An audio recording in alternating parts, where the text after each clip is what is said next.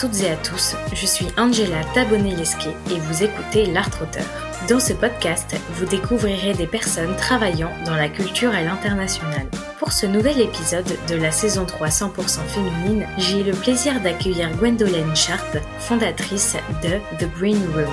Gwendolyn est à la fois solaire et percutante. Grâce à sa grande expérience dans le monde de la musique à l'international et sa fine connaissance des enjeux écologiques actuels, elle apporte dans ce nouvel échange un regard éclairé et pertinent sur ces thématiques. Vous l'aurez compris, le fil rouge de cet épisode est l'écologie dans le secteur musical à l'international et il vous apportera une vision sur des défis auxquels le secteur fait face ainsi que quelques clés pour y répondre. C'est d'ailleurs la raison d'être de The Green Room, d'accompagner les acteurs de ce secteur pour faire autrement afin d'être plus respectueux envers notre environnement. Cet épisode est fait pour vous si vous vous posez des questions sur les études littéraires pour travailler dans le secteur de la musique, si vous souhaiteriez concilier musique et écologie dans votre métier mais ne savez pas tout à fait comment le faire, ou encore si vous êtes un acteur ou une actrice de l'industrie musicale et aimeriez quelques billes pour travailler autrement pour le bien-être de notre planète. Nous avons aussi parlé de plein d'autres choses que vous découvrirez en écoutant cet échange. Avant de vous inviter à rejoindre notre conversation, j'aimerais vous encourager, à la fin de cet épisode, à noter l'art auteur depuis Spotify ou bien Apple Podcast. il ne me reste plus qu'à vous souhaiter une bonne écoute. Bonjour Gwendolyn. Bonjour. Je suis ravie de t'accueillir dans l'art auteur. Merci beaucoup d'avoir accepté mon invitation. Bah, je t'en prie, merci à toi. Pour commencer l'interview, tu as choisi Something for Myself, un titre de Dark, Dark, Dark. On va tout de suite écouter un extrait et on se retrouve juste après.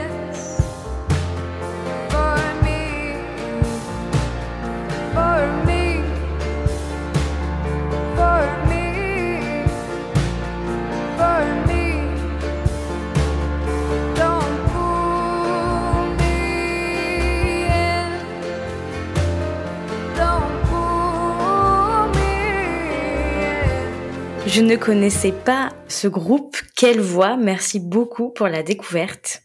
Ouais, je trouve qu'elle a une voix vraiment extraordinaire. La chanteuse s'appelle Nona Marie. C'est aussi une personnalité euh, assez incroyable et je trouve que tous ses projets sont toujours très réussis. Et pourquoi tu as choisi ce titre en particulier? C'est un groupe qui m'a fait euh, aimer l'accordéon alors que j'avais vraiment horreur de ça. Tu avais l'image des balles musettes? Peut-être, oui, ou en tout cas une image assez euh, vieillotte de l'instrument. C'est vrai que les premières fois que j'ai écouté et puis que je les ai vus sur scène, je me suis vraiment pris une grande claque. Et je trouve qu'ils ont un, mélange à la fois savant et fluide de toutes sortes d'influences qui me fascine complètement et je peux pas me lasser de ce groupe sans trop savoir vraiment pourquoi. Je comprends. et ce titre, est-ce qu'il dit quelque chose de toi en particulier? Euh, peut-être qu'il dit que même si je, je, peux être un petit peu parfois tête de bois, je peux changer d'avis.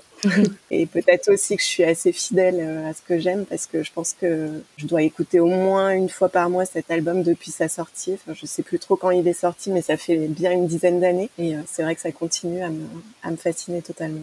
En tout cas, j'invite toutes les personnes qui nous écoutent et qui ne connaîtraient pas encore ce magnifique groupe à aller l'écouter. Après ton bac, tu as suivi des études littéraires en littérature comparée avant d'enchaîner sur un DESS en relations internationales et communication interculturelle. Donc ça équivaut aujourd'hui à un master. Oui, c'est ça. Ça me rajeunit pas. Excuse-moi. Excuse-moi. Plusieurs années plus tard, tu as repris tes études, une année autour de l'art, la culture et les politiques culturelles en Croatie et une année à Nantes sur le développement durable. On va en parler dans quelques minutes, mais pour situer les personnes qui nous écoutent, tu travailles dans le secteur de la musique. Pour autant, dans ton parcours éducatif, on ne retrouve pas cette thématique. Pourquoi tu as décidé de travailler dans le secteur musical? C'est une bonne question. C'est un petit peu un hasard, je dirais, parce que je me projetais pas du tout euh, là-dedans. J'avais plutôt pour projet de faire euh, de faire une thèse après mes études de lettres. Et comme j'avais beaucoup changé de faculté, bah, finalement, j'avais pas forcément compris qu'il fallait déjà avoir trouvé euh, son directeur ou sa directrice de thèse presque dès la première année de fac. Mmh. Donc, je suis, j'ai fait une année de césure entre mon DEA et DESS et j'ai travaillé dans l'éducation nationale. Et puis, quand j'ai repris mes études, j'ai eu quelques expériences dans l'événement événementiel sportif. Je trouvais ça vraiment intéressant sur la partie production, la partie collectif, l'expérience avec le public, mais j'étais pas en adéquation avec avec mes valeurs et puis je dirais mes centres d'intérêt. En réfléchissant un petit peu, je me suis dit que finalement depuis depuis le collège, le lycée, euh, j'avais beaucoup beaucoup d'amis musiciens. Je passais énormément de temps dans les salles de concert. Je faisais pas mal de festivals aussi. Et du coup, je me suis dit, bah, pourquoi pas euh, aller explorer ce, milieu de manière professionnelle et pas seulement euh, en tant que spectatrice. Comme quoi, c'est en faisant un peu la rétrospection de ce qu'on aime vraiment et de ce qu'on fait au quotidien qu'on peut se rendre compte de la voie qui pourrait être en fait la meilleure pour nous. Et je sais pas si c'est encore beaucoup dans les mentalités de pousser à suivre des études scientifiques pour ne se fermer aucune porte. Mais à l'époque où moi j'étais au lycée, c'était toujours le cas. Et est-ce que tu sens, toi, que ça t'a fermé des portes dans le secteur où tu exerces de faire des études littéraires ou au contraire, euh, pas du tout? Alors, euh, pas du tout. J'ai jamais eu cette impression-là. Après, c'est vrai que moi, j'ai été éduquée comme ça aussi, où on m'a toujours dit, euh, bah, fais ce qui te plaît parce que c'est comme ça que tu t'épanouiras et j'ai jamais eu de pression spécifique sur euh, il faut faire tel ou tel parcours euh, pour réussir. Donc j'ai pas du tout cette approche-là des choses. Donc je pense que peut-être que ça m'est arrivé mais que j'en ai pas forcément eu conscience. En tout cas, pour tout ce que moi je développe dans mon métier maintenant et puis ce que je développais quand je travaillais au début dans l'industrie de la musique, c'était quand même beaucoup de choses que j'avais appris sur le tas qui, à mon sens, ne s'apprennent pas forcément par un parcours euh, universitaire euh, ou autre. Et au final, je pense que c'était plutôt reconnu comme une valeur ajoutée d'avoir peut-être un parcours un petit peu atypique. Finalement, ça, ça retenait l'attention de, des gens. Alors c'est vrai qu'après, je suis pas passée peut-être par le parcours attendu, mais quelque part, ça, ça me faisait aussi un petit peu sortir du lot aussi, je dirais. Alors par le parcours atypique, tu veux dire qu'il y avait beaucoup de personnes autour de toi dans les candidats qui avaient fait par exemple des études très en lien avec la musique ou l'organisation d'événements ou le management, c'est ça? Je pense qu'à l'époque, il y avait peut-être beaucoup moins de formation euh, sur tout ce qui est euh, bah, formation au management culturel euh, de manière générale. Donc il y avait quelques universités qui étaient reconnues pour ça. Donc il y avait un petit peu des petits clusters de gens qui étaient passés par telle ou telle euh, formation. Et puis après, moi, comme j'ai commencé ma carrière à l'étranger aussi, je pense que j'ai pas eu finalement cette pression qu'on peut avoir parfois en France, où euh, il faut être passé automatiquement par Paris, ou en tout cas euh, au moins par une université parisienne, si ce n'est commencer son, son, parcours professionnel là, où ça reste, en tout cas à l'époque, c'était encore assez marqué. Je suis passée un petit peu à côté de ça, et j'avais pas ces attentes-là par rapport aux personnes avec lesquelles j'ai pu travailler. Et tu dirais que quand même, il y a des éléments dans tes études, donc euh, études littéraires et relations internationales, qui te servent dans ton métier actuel J'essaye de garder en fait un petit peu cet aspect recherche quand même euh, dans, dans mon travail. C'est vrai que j'écris pas mal d'articles et puis euh, je participe aussi à des études dans lesquelles je dois souvent, en fait, d'une certaine manière, traduire des chiffres ou des données qui veulent pas dire grand chose si on les met comme ça brutes et qui ont besoin euh, peut-être d'avoir un récit autour. Je pense que cette, euh, cet aspect rédactionnel, euh, la capacité d'analyse, de synthèse, ça, je l'ai quand même apprise par mes études littéraires et je continue à l'utiliser. Après, pour mes études en relations internationales, j'ai pas beaucoup de souvenirs de mes cours, bizarrement, mais euh, je pense que c'est cette année-là qui m'a fait comprendre l'importance du réseau. On était un petit groupe d'étudiants dans ce DESS, on était, très soudés, on a beaucoup appris les uns des autres et on est resté euh, pas mal en contact euh, après nos études, même si on s'est tous éparpillés un petit peu aux quatre coins du monde. Et je pense que ça, ça, a été un peu la première euh, brique de mon parcours professionnel, se construire sur le réseau et savoir comment on peut, voilà, avoir ce soutien-là et, et s'entraider les uns les autres. Et ça, ça, je l'ai gardé toujours aussi. C'est quelque chose qui est extrêmement important pour moi. Et après ce DESS, tu as travaillé et quelques années après, tu as repris tes études. Qu'est-ce qui t'a motivé à reprendre tes études? C'était un, euh, un, moment où j'ai décidé de, de créer mon, propre métier, me diriger vraiment vers les, vers les questions environnementales, tout en gardant euh, évidemment ce contexte d'industrie de la musique. Mais j'avais besoin de sortir d'une approche qui pour moi était quand même beaucoup construite sur mes convictions personnelles, sur mes valeurs, et qui était encore euh, beaucoup basée sur l'émotion. Même si ça, je le renie pas, je pense que c'est aussi une force de, de garder ça. Mais euh, je pense que j'avais vraiment besoin d'y mettre beaucoup plus de concret, de chiffres, de faits scientifiques pour nourrir mon argumentaire. Parce qu'à l'époque, c'était vraiment pas évident de convaincre euh, sur les questions environnementales dans le secteur de la musique et c'était vraiment pas la question qui était prioritaire pour les acteurs. Et je pense que euh, on faisait pas encore le lien non plus avec euh, tous les autres enjeux. Pour ceux qui reconnaissaient l'importance de la question environnementale, on disait oui, on aimerait bien s'y intéresser, mais c'est pas la priorité maintenant parce qu'on a tellement d'autres choses euh, à gérer. Et donc là, j'avais besoin de voilà d'avoir beaucoup plus d'arguments, d'avoir quelque chose de beaucoup plus solide pour pouvoir mieux convaincre et dire bah finalement si on s'intéresse à ça, on s'intéresse aussi aux autres enjeux et peut-être qu'on peut avancer en faisant mieux. Et donc c'était vers ça que je suis allée quand j'ai quand j'ai repris des études euh, en gestion de projet développement durable. Enfin c'est comme ça que ça s'appelle.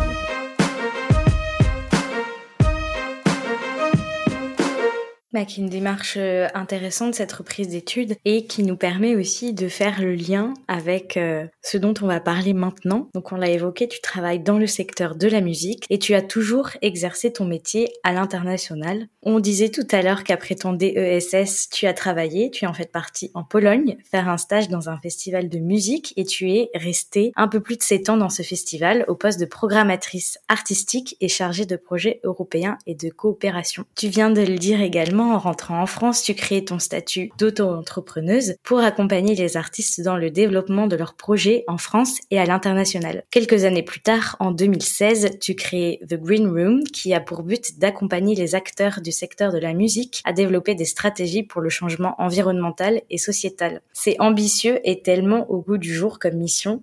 Comment elle s'articule concrètement? Alors l'idée au départ, c'était vraiment de mettre la question environnementale au cœur de nos pratiques dans le secteur de la musique. Comme tu le disais, moi j'ai travaillé comme programmatrice, mais j'ai fait aussi pas mal de production. J'ai travaillé comme tour manager, donc j'avais une expérience de terrain euh, assez forte et des convictions personnelles, et j'essayais vraiment de les réconcilier. C'était aussi le cas de pas mal euh, de musiciens, musiciennes euh, avec lesquels je travaillais et d'autres acteurs aussi. Et au tout début de, de l'association, on, je dis on, mais en fait je dois dire je parce que j'étais j'étais toute seule à l'époque. J'avais vraiment à cœur de répondre en fait à ces questionnements des, des musiciens musiciennes sur euh, sur comment faire mieux, comment pouvoir euh, être un peu plus vertueux euh, dans nos, dans nos manières de travailler. Et puis à l'époque il y avait il y avait quand même déjà quelques organisations pionnières qui m'ont beaucoup inspirée, notamment Julie's Bicycle, qui est une organisation britannique qui travaille sur l'ensemble du secteur culturel sur les questions environnementale. Et puis quelques acteurs en France aussi euh, qui étaient au tout début, avec lesquels j'ai pu échanger et ça a vraiment nourri, euh, nourri la réflexion. Concrètement, c'était euh, de pouvoir donner un accompagnement opérationnel et de répondre aux interrogations, aux questionnements, à la manière de faire des musiciens pour pouvoir mettre en place des pratiques plus vertueuse environnementalement parlant, et notamment euh, sur tout ce qui était accompagnement des tournées euh, en France et euh, à l'international. Donc là, tu dis les musiciens, donc c'était très focalisé sur les artistes. Pour autant, maintenant, vous avez élargi votre accompagnement aux structures culturelles, aux collectivités et à d'autres acteurs. Pourquoi vous avez décidé d'élargir comme ça? Finalement, c'est quelque chose qui s'est fait assez rapidement euh, quand on a commencé euh, nos activités. D'une part parce que euh, l'idée n'a jamais été de faire reposer ces responsabilités-là sur les artistes seuls. Donc on avait vraiment à cœur de, de toucher tous les acteurs de l'écosystème. Mais pour moi, c'était finalement, comme c'était mon réseau, c'était la manière la plus simple, je dirais, de d'expérimenter, c'était d'aller travailler directement avec les artistes que j'accompagnais. Donc on a testé pas mal de choses et euh, de fait on a commencé à, à discuter avec certaines salles, avec euh, certains tourneurs, certains managers, managers. Donc ça c'était plutôt 2016-2017 et à ce moment-là on commençait à être sollicité par certaines salles pour euh, les aider aussi dans certains programmes d'accompagnement d'acteurs qu'ils pouvaient avoir. Donc soit de l'accompagnement d'artistes, soit même de l'accompagnement comme des petites pépinières d'accompagnement de professionnels de la musique et d'avoir un focus sur les questions environnementales. Donc ça, on l'a, on a commencé à le développer un petit peu, et puis bah, assez rapidement, en fait, le Covid est arrivé. Ça a laissé du temps à plein de gens pour réfléchir. Alors, il y avait déjà plusieurs projets européens auxquels euh, on était euh, associés de près ou de loin, mais c'est vrai que là, on a, on a senti une accélération sur ces questions-là. Et nous, en parallèle, toute la partie accompagnement d'artistes, en tout cas accompagnement des tournées, elle s'est arrêtée brusquement. On a un peu réajusté aussi euh, nos activités à ce moment-là. Pour nous, c'était aussi important de vraiment réussir à changer d'échelle parce que travailler avec les artistes, comme je le disais, on peut pas faire reposer toute la responsabilité sur eux. Et donc euh, travailler en collectif, euh, que les salles, les festivals, euh, les professionnels prennent aussi ces questions en main, c'était extrêmement important. Et maintenant, quand ces acteurs de la musique, donc qu'ils soient artistes, structures culturelles ou autres, lorsqu'ils viennent vous voir, l'équipe de The Green Room, est-ce qu'ils vous disent en fait bonjour, on aimerait diminuer notre impact écologique. Est-ce qu'ils viennent déjà avec peut-être des bilans carbone qui ont été effectués? Voilà, comment ça se passe? Comment vous travaillez avec ces acteurs euh, Quel genre d'étapes se mettent en place dans ces accompagnements?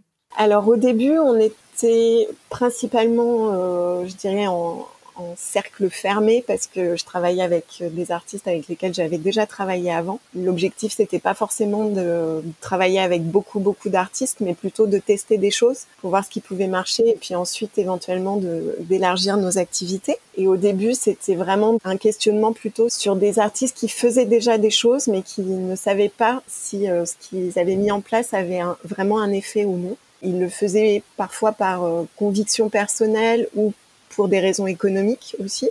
Et certains étaient pris dans, dans des contradictions de d'avoir ces convictions personnelles, d'avoir euh, des choses assez euh, poussées chez eux. Par exemple, euh, des musiciens qui avaient pas de frigo chez eux, qui avaient vraiment une démarche assez poussée au niveau personnel et en même temps qui se retrouvaient à prendre l'avion euh, extrêmement régulièrement pour leur tournée et parfois euh, sans avoir forcément la main dessus parce qu'ils collaboraient avec d'autres artistes et donc ils n'avaient pas forcément la possibilité non plus de dire non. Et donc c'était aussi comment résoudre ces contradictions mhm. et comment réussir à être un peu plus en adéquation avec ses valeurs dans ses pratiques euh, au quotidien.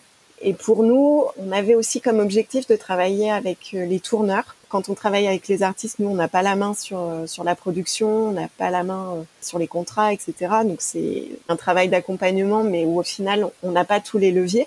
Et euh, bah, bizarrement ou non, on n'a jamais travaillé avec des tourneurs. On en a beaucoup qui sont venus nous voir, euh, en particulier même avant le Covid, pour savoir ce qu'on faisait, comment on pouvait les accompagner. Mais je crois qu'au moment où on passait à la question financière et quand ils se rendaient compte que bah, ça allait leur demander un certain investissement pour arriver à, à faire les choses mieux, ou en tout cas ça allait rajouter pas mal de travail, parce que comme je le disais, nous on pouvait pas non plus intervenir euh, sur toutes les parties. Là, euh, très souvent, on n'entendait plus trop parler d'eux, donc ça a pu engendrer quelques frustrations au niveau des artistes aussi. Certains ont même euh, changé de tourneur ou ont refusé les, propositions qui auraient pu être assez impactantes pour eux positivement pour leur carrière, pour leur tournée. Et puis parfois, maintenant en tout cas, on est beaucoup beaucoup sollicité. On a pas forcément les artistes directement qui viennent euh, nous voir, mais plutôt soit des personnes intermédiaires, soit euh, oui, des gens de, de l'entourage des artistes. Et là, on voit bien que c'est beaucoup autour de l'image plus que sur le changement complet des pratiques. C'est vrai que pour nous, euh, ça, ça pose un peu problème parce que voilà, quand je commence à parler de changer le routing et qu'on me dit ah bah non, ça va pas être possible parce qu'on a déjà tout signé ou parce que les billets sont déjà en vente, euh, ou alors ah bah non, le tourneur veut pas parce que ça va coûter le plus cher. Ah bah non, vous pouvez pas discuter avec l'artiste parce qu'il aura pas le temps. Bon bah là forcément, il y a quelque chose qui coince ça c'est pas des projets qu'on va prendre. On aurait l'impression finalement de faire euh, du greenwashing plutôt que de travailler en profondeur. Le routine, juste pour ceux qui savent pas ce que c'est, je suppose que c'est l'itinéraire euh, de l'artiste quand il est en tournée. Tout à fait. Si je comprends bien, ton travail dans cet accompagnement et celui de tes collaborateurs aussi et collaboratrices, ça va être lorsque vous avez soit une sollicitation, soit un artiste avec qui vous aimeriez travailler sur un accompagnement, c'est que vous allez en fait étudier sur quel levier l'artiste, mais aussi toutes les parties prenantes qui travaillent avec cet artiste vont pouvoir avoir un levier pour diminuer leur impact écologique. C'est ça? C'est exactement ça, oui. Je dirais qu'on a cette partie euh, diagnostique de ce qui est déjà fait, de comment les parties prenantes euh, ont envie de s'investir, et puis de, l'état d'avancement euh, sur ces questions-là, qui est quelque chose qui est assez commun finalement à notre approche auprès de tous les artistes ou maintenant les salles avec lesquelles on travaille ou des collectifs. Mais après, je dirais que l'approche est toujours différente selon les artistes ou les groupes en fonction de l'avancée dans leur carrière, en fonction de leur contexte, etc. Et puis en fonction de leurs besoins. Certains nous sollicitent parce qu'ils ont besoin de se former à ces questions-là. Pour d'autres, ça va être euh, un besoin de suivi, de faire l'intermédiaire entre eux et les salles sur leurs demandes pour vérifier si euh, les demandes sont bien faites euh, au niveau des, des, salles ou des festivals. Ça peut être aussi un besoin sur euh, des questions très très spécifiques, sur du merch, sur du routing, comme je le disais. On a déjà aidé aussi à la mise en place de tournées à vélo. Ça peut être de la recherche de financement, de l'aide aussi pour convaincre un partenaire ou un financeur, de l'aide pour euh, comment communiquer auprès de son public. On parle beaucoup de sur-mesure, mais finalement c'est vraiment ça on n'a pas de solution toute faite finalement. Et puis bon, s'il y avait des solutions toutes faites, ça se saurait aussi. Donc c'est à chaque fois s'adapter euh, au groupe, aux demandes et à quelque chose de réaliste aussi. Voilà, l'idée c'est pas non plus de faire peser quelque chose qui serait, euh, par exemple, financièrement euh, non viable pour un groupe. On s'adapte aussi à ça, bien sûr.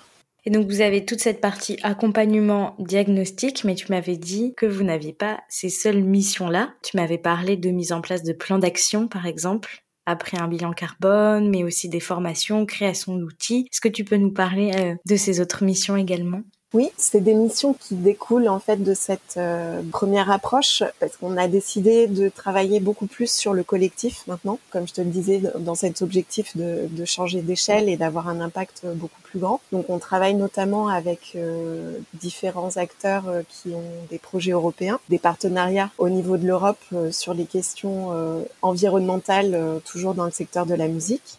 Et du coup, là, on, est beaucoup plus dans, des études, dans de la recherche de données, de l'expérimentation aussi. Notamment, on travaille avec euh, la salle Le Périscope à Lyon sur un projet européen qui s'appelle Footprints, dans le secteur du jazz et des musiques improvisées, où là, on a fait euh, un bilan carbone de différentes salles et festivals en France, mais aussi en Europe, pour avoir euh, déjà des premiers chiffres qui correspondent au secteur, faire découler un plan d'action collectif euh, pour le secteur du jazz, au moins à l'échelle française, mais aussi euh, pour donner des pistes à l'échelle européenne. Et puis sur la partie formation, on intervient beaucoup sur les conventions ou les, les salons musique en Europe pour faire des ateliers auprès des principalement des musiciens musiciennes, mais je dirais aussi des professionnels de la musique sur cette question spécifique euh, des tournées éco-responsables et euh, de déconstruire un peu aussi euh, cette approche où finalement quand on pense à, aux tournées on pense beaucoup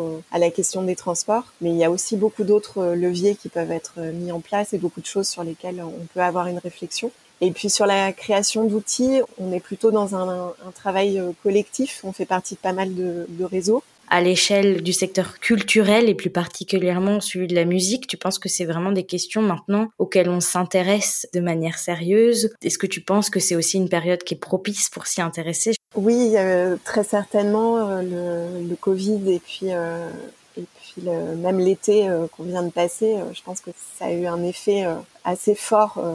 Le Covid plutôt pour amener les réflexions en interne cet été pour se dire bon bah là on est face au mur on va pas pouvoir euh, continuer comme on fait euh, l'été prochain, ça sera plus possible. Hmm. En particulier euh, en ayant vu tous ces festivals qui ont été annulés ou qui ont été victimes d'événements météorologiques extrêmes. Alors moi, ça me surprend toujours un petit peu parce que c'est vrai que c'est des choses qui existaient déjà avant le Covid. On a déjà eu des festivals qui ont été annulés en Angleterre à cause d'événements météorologiques extrêmes. Il y avait les feux en Australie, il y a eu des feux au Portugal qui ont annulé beaucoup d'événements. C'est comme si on imaginait que ça passerait pas nos frontières.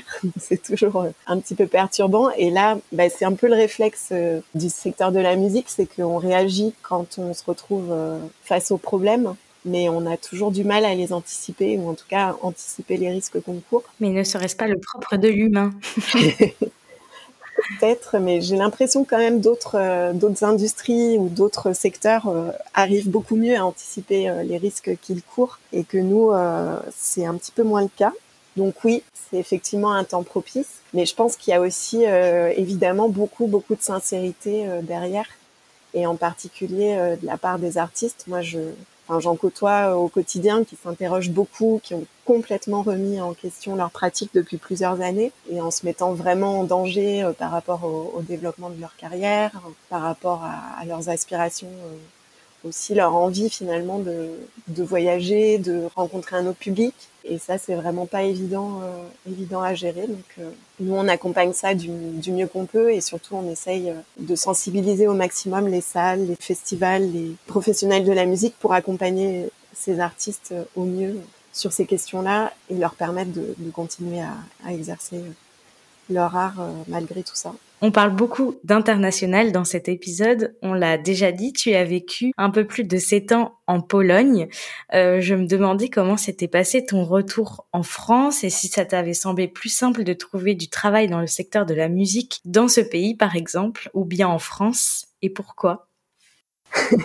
Très bonne question. Euh, alors c'est marrant parce que j'y ai repensé récemment. Je me suis rendu compte, euh, c'était au mois de juillet, ça faisait dix ans que j'étais rentrée en France. Je suis revenue un peu en arrière sur euh, sur mon expérience. Et c'est vrai que je pense que j'ai eu une sorte de choc culturel à l'envers. Ça a été un peu la désillusion. Alors que j'étais très heureuse de rentrer. J'avais un petit peu le mal du pays. J'avais besoin aussi de me reconnecter un petit peu avec notamment le secteur culturel français. Et puis, euh, bah, ça a été, euh, ça a été assez compliqué. Euh, j'ai l'impression d'avoir eu un peu une double peine, celle d'être d'être une femme dans le secteur de la musique et puis d'avoir eu une expérience en, en Europe centrale ça a été assez compliqué de, de trouver un poste qui me convenait, euh, de, de revenir en France. Eh bien, écoute, je vais rester dans cette thématique pour la question de, de la fin. Si tu devais donner un conseil à ton toi qui revient de Pologne, qu'est-ce que tu lui dirais? peut-être euh, maintenant j'en suis plus consciente, je je l'appelais pas comme ça à l'époque, mais peut-être de passer outre un peu ce fameux syndrome de l'imposteur parce que j'ai dû forcément euh, peut-être postuler pour des postes aussi en dessous de mes compétences, pour des postes qui ne me convenaient pas. J'ai été quand même assez malheureuse pendant quelques années et qu'ensuite j'ai jamais été aussi heureuse qu'en créant mon propre mon propre métier peut-être j'aurais pu réfléchir plus tôt finalement à, à développer euh, ou avoir plus confiance à, à, développer mes propres activités. Euh, mais c'est quelque chose qui en même temps m'a servi parce que je pense que je le garde vraiment euh, très très fort en tête, notamment sur la manière dont, dont on gère euh, l'association The Green Room et comment on, on veille aussi à, à, à, la manière dont on travaille ensemble, aux aspirations de chacune, parce que pour le coup on est, on est une équipe féminine. Euh, c'est quelque chose sur. Enfin, je veille beaucoup à ça, donc euh, peut-être que finalement c'était aussi important que j'en passe par là pour pour être euh, encore plus attentive à ça. Merci beaucoup d'avoir été avec nous aujourd'hui, Kendolène. Merci Angela. Merci d'avoir écouté cet échange en compagnie de Gwendolyn en entier. J'espère qu'il vous a plu et que vous y avez trouvé des réponses à vos interrogations. Si c'est le cas, n'hésitez pas à me le dire en commentaire sur Instagram ou encore à laisser une note à l'art auteur sur Spotify ou Apple Podcast afin de le soutenir. N'oubliez pas non plus de vous abonner à ma newsletter sur Ocha ou sur la plateforme sur laquelle vous êtes en train d'écouter afin d'être informé de la sortie des prochains épisodes. Rendez-vous dans deux semaines pour un nouvel échange. En attendant, prenez soin de vous.